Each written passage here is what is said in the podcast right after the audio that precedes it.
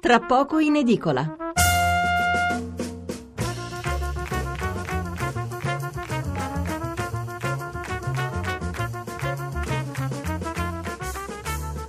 Mezzanotte 24 minuti e 35 secondi, seconda parte di Tra poco in edicola che riprendiamo con la lettura di un solo titolo sull'argomento precedente, sulla Brexit e l'apertura di Repubblica. Brexit May finisce in un angolo, fuga dal governo. Come sapete di Repubblica abbiamo solo il titolo di apertura, quindi non so dirvi altro. Allora, eh, i titoli sulla giornata politica che, eh, come vi dicevo prima, è vissuta essenzialmente attorno a due argomenti. Da un lato l'approvazione del decreto Genova, che, che contiene anche la norma sul condono per Ischia, del quale, eh, della quale abbiamo parlato ieri sera.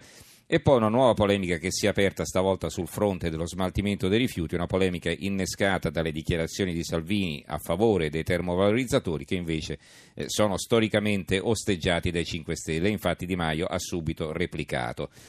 Andiamo con ordine, partiamo allora dal decreto su Genova e partiamo proprio dal quotidiano genovese, il secolo XIX, che poi tra l'altro da oggi cambia anche direttore. C'è la legge, Genova riavrà il ponte, Toninelli, risposte rapide e lobby escluse, Forza Italia si astiene, Rixi della Lega, stoppa le alleanze, il commissario Bucci firma i primi decreti, nominata la squadra, via le richieste per il progetto, il governatore Toti, restano perplessità, polemica per l'esultanza a pugno chiuso del ministro. E qui c'è una foto dell'esultanza di Toninelli al Senato. Poi sotto un'altra notizia interessante che riguarda sempre gli effetti del maltempo ci sono tutti questi yacht rovesciati e, così che sono finiti addirittura sotto i palazzi. E yacht affondati a Rapallo l'incubo delle richieste danni. A Rapallo prosegue il recupero degli oltre 200 yacht danneggiati dalla mareggiata che ha devastato il porticciolo. E si fa strada una domanda chi pagherà? I fondi per l'emergenza non bastano e non è detto che le assicurazioni si facciano carico dei danni. C'è il rischio di guerre legali la vignetta di Rolli su Toninelli, si vede Toninelli col pugno chiuso, il eh, titolo della vignetta è hashtag la vittoria, sempre. Eh, il quotidiano nazionale, giorno eh, Nazione Resto del Carlino, la stessa foto di Toninelli col pugno chiuso, senza vergogna il titolo.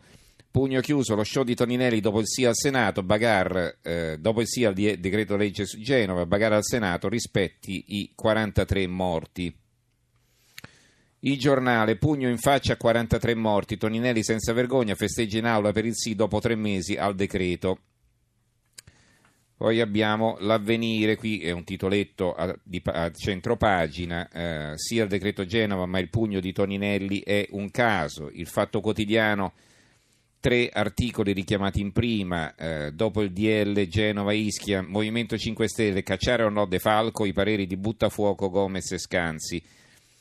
Poi scrive un articolo Massimo Fini, ma per me il comandante non deve stare a bordo, il comandante De Falco si intende, almeno credo.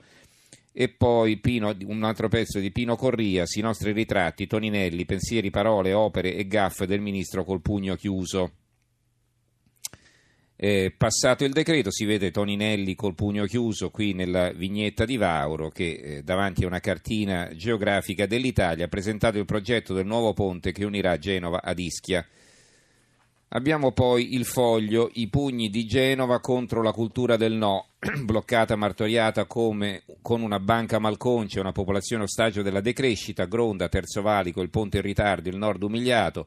Oltre il decreto, Genova è una Torino al cubo, l'urgenza di una nuova marcia contro l'immobilismo. Il pezzo del direttore Claudio Cerasa si conclude così.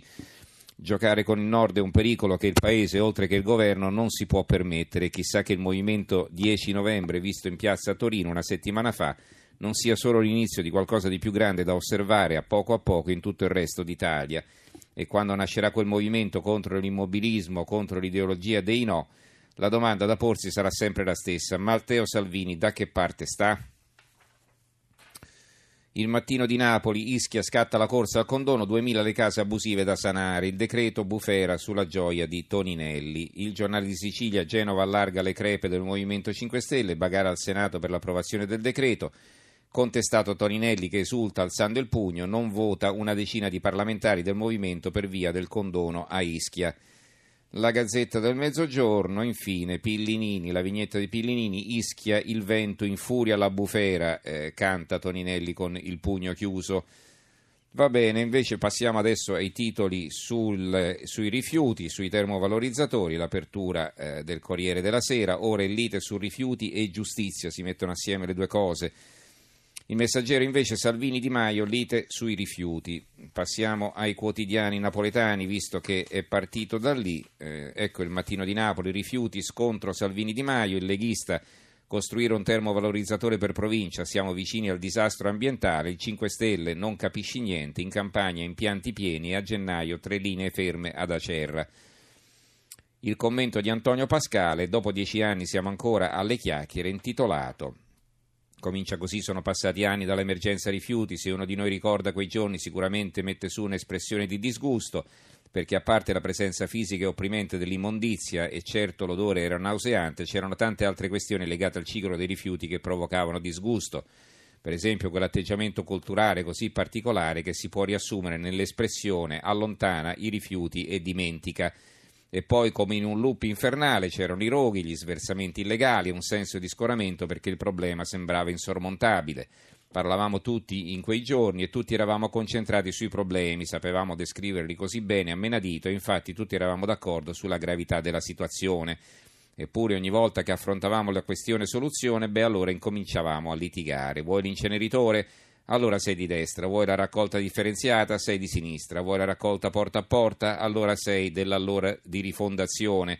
Vuoi rifiuti zero? Sei quello duro e puro il Roma di Napoli, terremoto Salvini sui rifiuti e scontro eh, libero Di Maio preferisce rifiuti a Salvini, Matteo termovalorizzatori a Napoli, Luigi sta ceppa e poi abbiamo il manifesto rifiuti speciali, si vede una foto di Salvini e Di Maio eh, seduti in Parlamento sul banco del governo, rifiuti speciali il titolo di questa foto. Nel governo è scontro al veleno sui rifiuti, Salvini sbarca a Napoli e brucia la trincea grillina nella terra dei fuochi, inceneritori in ogni provincia campana, fateli o li facciamo noi.